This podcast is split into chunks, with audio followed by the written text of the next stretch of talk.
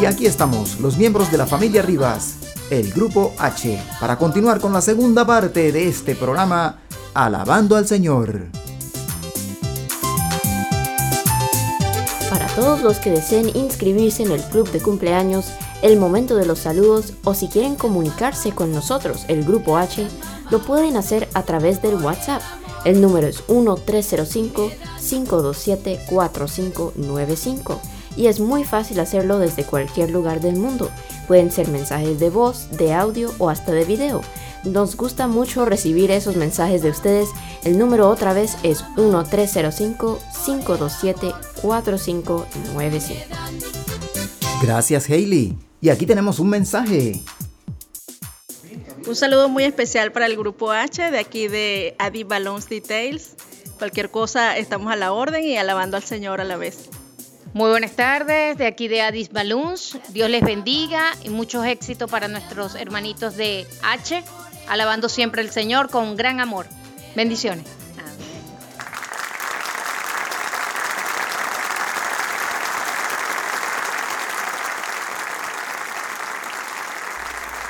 Muchas, muchas gracias. Y ya saben, todos están invitados a enviar sus mensajes. Los estaremos esperando. Y ahora preparamos nuestras maletas porque nos vamos para Asnolandia. Es el tiempo de la fábula con Hailey Rivas.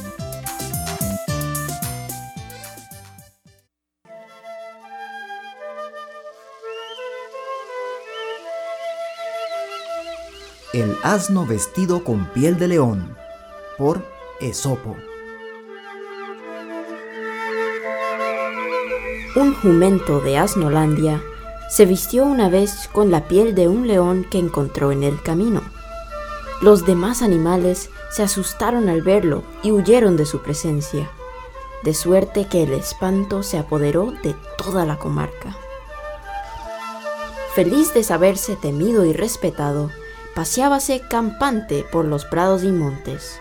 Su amo, echándole de menos, fue en su búsqueda, mas el encontrar al león tan original se asustó sobremanera y no le quedó otro recurso que correr. Poco tiempo después, al ver el amo las descomunales orejas que asomaban por debajo de la piel del león, se dio cuenta de la farsa, se le acercó, le quitó el disfraz y le dio su merecido castigo. Moraleja: si el ignorante intenta mostrarse sabio, pronto asoma las orejas de borrico.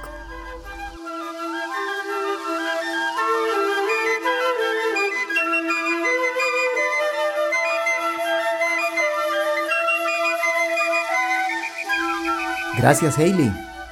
Esta fábula está muy interesante. Pues vemos muchas veces cómo se aplica, cómo sucede esto en la vida diaria. El asno vestido con la piel del león. Estamos simulando ser lo que no somos. Muchas veces pasa. Ahora, por favor, preséntenos el vocabulario. Necesitamos aprender aquellas palabras que no entendimos.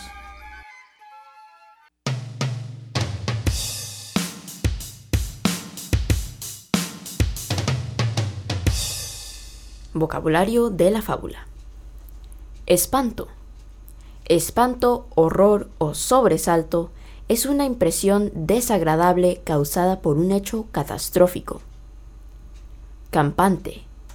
Campante significa estar satisfecho o despreocupado, aún existiendo motivos para no estarlo. Borrico. Borrico, pollino o asno es otra forma de llamar al burro. Y este ha sido el vocabulario de la fábula.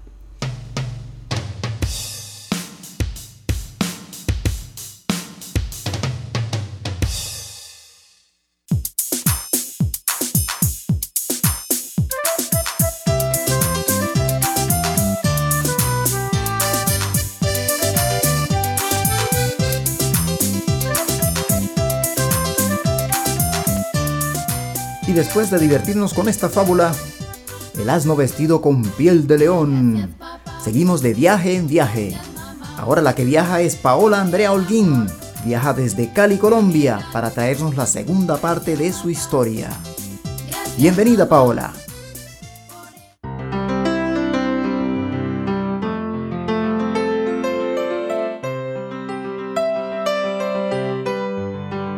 Estamos en Alabando al Señor con el Grupo H. Hoy nos acompaña Paola Andrea Holguín Orejuela. Bienvenida al programa Alabando al Señor con el Grupo H. Buenos días, Harold, ¿cómo estás? Muchas gracias, muy contenta de estar aquí con ustedes, conociendo este programa tan bonito, tan hermoso y que bueno, me hayan tenido en cuenta para un programa para ustedes. Claro que sí, Paola, encantadísimo de tenerla aquí con nosotros. Bueno, yo tengo un dicho que dice que de todo lo malo queda algo bueno. No sé si usted está de acuerdo con eso. Y si siente como esta situación difícil que tuvo que vivir la lanzó a algo mejor. Y no sé si siente que Dios estuvo ahí dándole las señales. Pues sí, realmente que estoy completamente de acuerdo con ese dicho. Si me permiten, voy a contar brevemente la, la historia de lo que a mí me pasó. Fui ama de casa y por temporadas trabajé durante diecisiete años en el, en el hogar, en el matrimonio que yo tuve. El papá de mis hijos era quien respondía económicamente por todas las obligaciones de la casa, entonces uno como que se aísla de todo eso. Por cuestiones de la vida se terminó el matrimonio, terminamos en divorcio y quedé sola con mis hijos, literal sola en cuanto a económicamente y a todo. Obviamente en ese momento yo me quería morir, tenía mucho susto, yo soy profesional, pero dejé muchos años de, de trabajar, entonces me daba mucho susto y más porque mi hijo menor no tenía ni un año, entonces hay que conseguir pañales, hay que conseguir leche, hay que pagarle el colegio al hijo, hay que pagar la renta. De un momento a otro me vi envuelta en tantas responsabilidades que a uno le da miedo, a mí me daba miedo, ¿qué voy a hacer con mis hijos? Yo no como, pero ellos comen, ¿qué sí. voy a hacer? Nada, ahí es donde empieza uno, yo soy católica, yo creo en Dios, lo amo, oro y es lo primero donde uno busca, ¿no? El refugio, uno busca sí. a, a su padre, busca a Dios y bueno, todo en manos de Dios, eh, el proceso de sanar el dolor por la traición, por el abandono y de la mano de mis hijos, porque mis hijos han sido también una, una gran bendición y ellos han sido siempre mi polo a tierra y mi norte, no dejaron pues que yo me cayera, que yo de pronto me... me, me que la depresión, que el llanto, que yo no voy a hacer nada, no. Mis hijos siempre fueron mi polo a tierra, mi norte, y de la mano de Dios, siempre pidiéndole a Dios, ilumíname, yo quiero hacer esto, en tus manos está, ve guiándome, y Dios precioso y en toda su bondad y sabiduría, poniendo en el camino todo lo que yo tenía que ir haciendo, y miren lo que tengo yo en ese momento. Sí. Todo ha sido de la mano de Dios siempre. Pues gracias, muy importante, gracias por compartir esa historia tan inspiradora y yo siempre digo, ¿no?, que tiene uno que tener el poder en la mente, porque Dios nos dio ese poder en la mente y tener esa parte, cuando hay una necesidad sacamos esa parte creativa y esa parte positiva, entonces no tenemos que como dejar que la situación material o la situación de este mundo nos saque de nuestro norte, cuando tenemos esta inteligencia, tenemos este poder, tenemos esta fe en Dios, que la fe es la que nos da la esperanza. Así es. La verdad es que nunca he dudado de mis capacidades, nunca he dudado de la fuerza y la bondad que tiene Dios. Todas las cosas malas que a uno le suceden, que uno en su momento cree que es malo porque duelen, porque lastiman, porque le quitan a uno cosas materiales, por bueno, cualquier cantidad de cosas que puedan suceder que uno diga que son malas, tienen Un, un final feliz, por así decirlo. A mí me volvió más fuerte, me volvió más segura, me regresó ese amor propio, me regresó la templanza, me regresó todas las capacidades que yo tuve en algún momento, pero que las dejé dormir por dedicarme a, a otro oficio que fue estar en casa, que igual lo viví con mucho amor, con mucho cariño, tuve la oportunidad de estar con mi hijo mayor en todo su crecimiento, pero fueron muchas cosas que yo perdí de, de Paola Holguín, y después de que pasa este revolcón en mi vida, vuelvo y soy yo, sí. estoy otra vez aquí, estoy viva otra vez, estoy feliz, sale la parte profesional, sale Paola la mujer, sale Paola la madre, sale Paola la empresaria, y aquí estoy con esta empresa sacándola adelante feliz, creciendo cada día, esto es una ola de nieve, como dice mi socio, eso es una ola de nieve que se va creciendo y se va creciendo, y es mi trabajo, eso lo he hecho yo, porque nadie lo ha hecho por mí, y todas esas son las bondades que pone Dios en el camino, uno tiene que saber aprovecharlas, entonces bueno, aquí vamos. Sí, magnífico. ¿Cómo es el día de una empresaria como usted, de ser empresaria y ser madre? Bueno, yo siempre digo, mis días son días locos. Mi día empieza a las cinco y quince de la mañana, a esa hora me despierto todos los días. Tempranito. Sí, porque yo tengo un compromiso con mi rosario. Yo hago el rosario todos los días. Muy Entonces bien. Yo empiezo el día con mi rosario. Eso para mí no me puede faltar.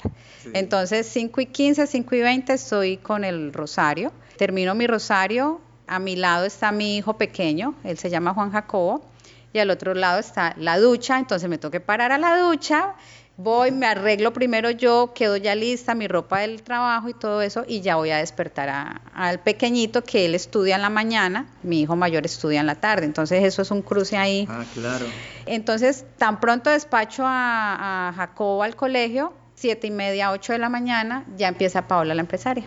Ajá. Estoy en la oficina, que les repito, eh, tengo la oficina en casa, entonces empieza Paola la empresaria, empieza el teléfono a sonar, empieza el celular, empieza el computador, empiezan las empresas y empieza ese día loco que me encanta, que necesito tenerlo, sí. Pero entonces ya viene el hijo que estudia por la tarde, entonces tiene que Paola volver a cambiar a modo, empres- a modo madre, entonces todo el tiempo es así.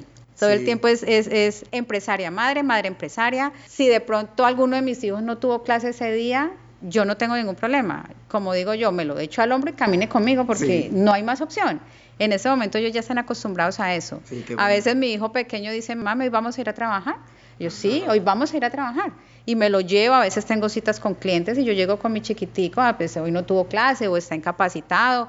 Y la gente pues le gusta eso. Ay, muy bien, mira, pero le estás enseñando el negocio. Y yo, claro, es que esto, todo esto es por ellos. Sí. Obviamente siempre en la mano de Dios, pero todo lo que yo estoy haciendo es por ellos. Entonces ellos tienen que ver eso, tienen que empaparse. Y ahí va. Bueno, Paola, ¿cuál es su misión como empresaria? Bueno, yo... Cuando empecé en este negocio, la parte social a mí me gusta mucho. A mí me gusta mucho ayudar a la gente. Y realmente en ese trabajo, y yo soy consciente que yo hago más de lo que yo debería hacer. Este negocio que yo tengo es, es muy administrativo y hasta ahí. Yo hago esto y hasta ahí voy con la persona y ya. Pero hay gente que llega a mí con una cantidad de problemas, con muchas cosas, con enredos, que porque otras personas no les hicieron bien las cosas, yo no soy capaz de dejarlos así. Entonces sí. vienen a mí y yo les ayudo y ahí es donde yo digo que hago más de lo que debo hacer. Entonces la gente en su agradecimiento sigue conmigo y me trae más personas. Sí, entonces lo hago porque me gusta, no porque me toque. Entonces yo pienso que mi misión como empresaria específicamente en lo que yo hago es, es social porque a mí me gusta mucho ayudar a la gente. Por eso es que mi oficina es siete veinticuatro.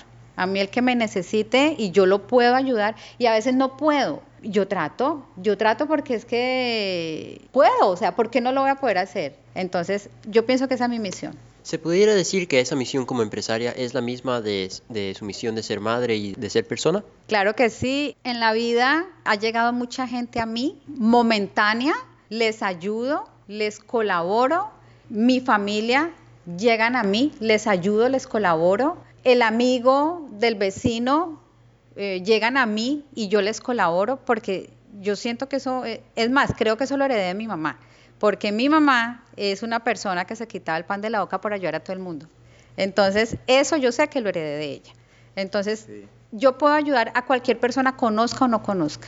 Y a mis hijos en especial, bueno, eso es lo que yo trato como de que ellos entiendan y aprendan. Mi hijo mayor, que tiene quince años, yo le, le trato como de, de que tenga muy arraigado eso, ¿no? De, mira, eh, uno debe ser bueno, uno debe ayudar, eh, uno tiene que ser agradecido con la gente, agradecido con la vida, valorar todo lo que le llega a uno. Si uno puede ayudar, hágalo. Sí. Uno no sabe qué pase más adelante. De pronto esa persona a la que tú ayudaste te puede dar la mano en alguna situación que se te presente a ti. Entonces sí, para todo el mundo, mientras yo pueda ayudarlo, así lo voy a hacer. Chéverísimo, ahí vemos un mensaje claro de lo que es servir, correcto. Y quisiéramos saber, ¿qué la hace feliz? ¿Qué me hace feliz? En este momento estoy muy feliz y les voy a confesar por qué. Un sueño que, no, como digo yo, ni en el mejor de mis sueños me imaginé estar en Miami. Ni en el mejor de mis sueños me imaginé estar en Miami con ustedes, que los amo y los quiero mucho, no, y, con e, y con este ser humano que me ha apoyado tanto en todos estos tres años, que también amo con todo mi corazón. Ni en el mejor de mis sueños. Y aquí estoy, estoy conociéndolos, estoy visitando, tenía muchas ganas de verlos. Eso, en este momento, eso me hace feliz. ¿Y por qué me hace feliz? Le estoy demostrando a mis hijos que si uno sueña, que si uno lucha y hace las cosas bien, mire, se puede. Claro que sí, magnífico. Mm, sí. Y a propósito de eso, cuéntenos un poquito de esa Paola niña que jugaba tal vez con las Barbies o con las muñequitas de trapo. ¿Qué soñaba hacer? Bueno, Paola niña la veo reflejada en Helen. A mí me gustaba mucho enseñar y ella es profesora, entonces en eso soñaba Paola, en ser profesora, en ser docente. Me gustan mucho los niños. En estos tres años tuve que cambiar mucho mi vida, pero igual, me gusta mucho enseñar. Yo tengo como ese don. Mi hijo mayor, me acuerdo, en la época en que yo podía estar con él en, en cuanto a su guía de estudios y de tareas, él me decía, mamá, es que yo quiero que tú me expliques, es que tú me explicas bien, es que tú sabes explicar. Entonces, bueno, en eso soñaba Paola niña. Magnífico, qué bonito. ¿Dónde nació Paola? Yo nací en la hermosa Sultana del Valle, en la ciudad de Cali, ah, en Colombia. Ah, hace, caleña, ven, sí, hace cuarenta y tres años, tengo cuarenta y tres años. Oh, Soy sí. administradora de empresas de la Universidad de Santiago de Cali y estoy aquí pasando unas merecidas y fabulosas vacaciones. Magnífico. ¿Ha vivido en otros países? Sí, viví alrededor de cinco años en Ecuador. Tengo un hermano que vive en Guayaquil. Mi papá en esa época vivía en Guayaquil y tengo también un tío por parte de papá que vive y trabaja en Guayaquil. Entonces estuvimos, en esa época todavía tenía, estábamos pues en la relación con el papá de, lo, de mi hijo mayor, no estaba todavía Jacobo. Tres años estuvimos en Guayaquil y casi dos años en Quito. Chéverísimo, ¿le gustó? Amo Guayaquil. Ah, Guayaquil, bueno. Ecuador, mi segunda patria, porque nos recibieron muy bien. Eh, Guayaquil es muy parecido a Cali, la gente, ellos son costeños, en Guayaquil es costa, entonces son, los sí. costeños son muy queridos, muy amables. Quito me gustó mucho, me gustó mucho su geografía, me gustó mucho que tiene muchas cosas para ir a conocer. Soy mucho de salir a pasear, de subámonos al carro y vamos a conocer el lago, vamos a conocer el parque. Entonces Quito tiene mucho eso. Eh, muy frío, no soy buena para el frío, mm. entonces exageradamente muy frío.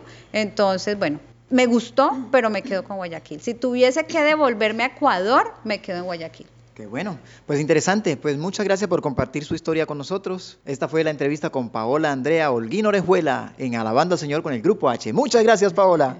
No, gracias a ustedes nuevamente por la invitación, por tenerme en cuenta, por querer que esta historia de vida y de lucha salga a las demás personas. Espero que les ayude no solo a las mujeres, sino a los hombres, porque también hay hombres que quedan padres solteros y adicional, cualquier circunstancia de la vida que uno cree que se acabó el mundo, que ya no hay nada que hacer, no, eso es falso. Simplemente pedirle a Dios, creer en Él, confiar en Él, ser fuerte y todo se da.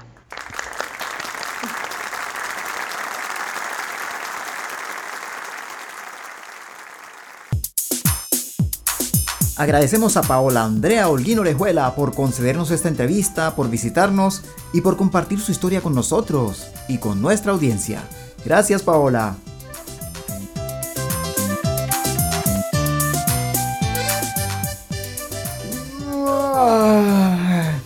Ya hace hambre, sí, hace un poco de hambre. Es tiempo de escuchar el menú escolar. Vamos a ver qué preparó Helen Rivas. El menú escolar. Buenos días, amiguitos. Les habla Helen Rivas. El almuerzo para hoy en las escuelas públicas de Miami-Dade es pizza de pan francés de ajo, emparedado de pescado asado en panecillo, ensalada de pollo Santa Fe o gelatina con frutas cubierta con crema batida, jugos de frutas, vegetales mixtos, ensalada jardinera con aderezo y torta bú. Y recuerda, lleva a tus niños al parque.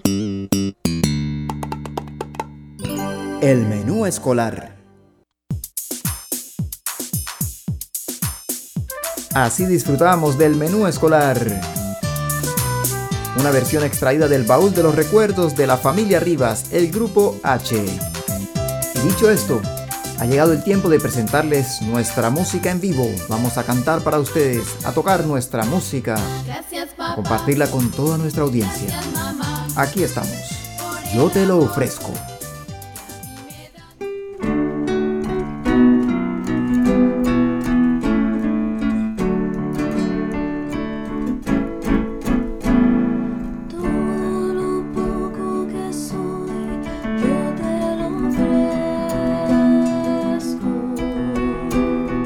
Todo el vacío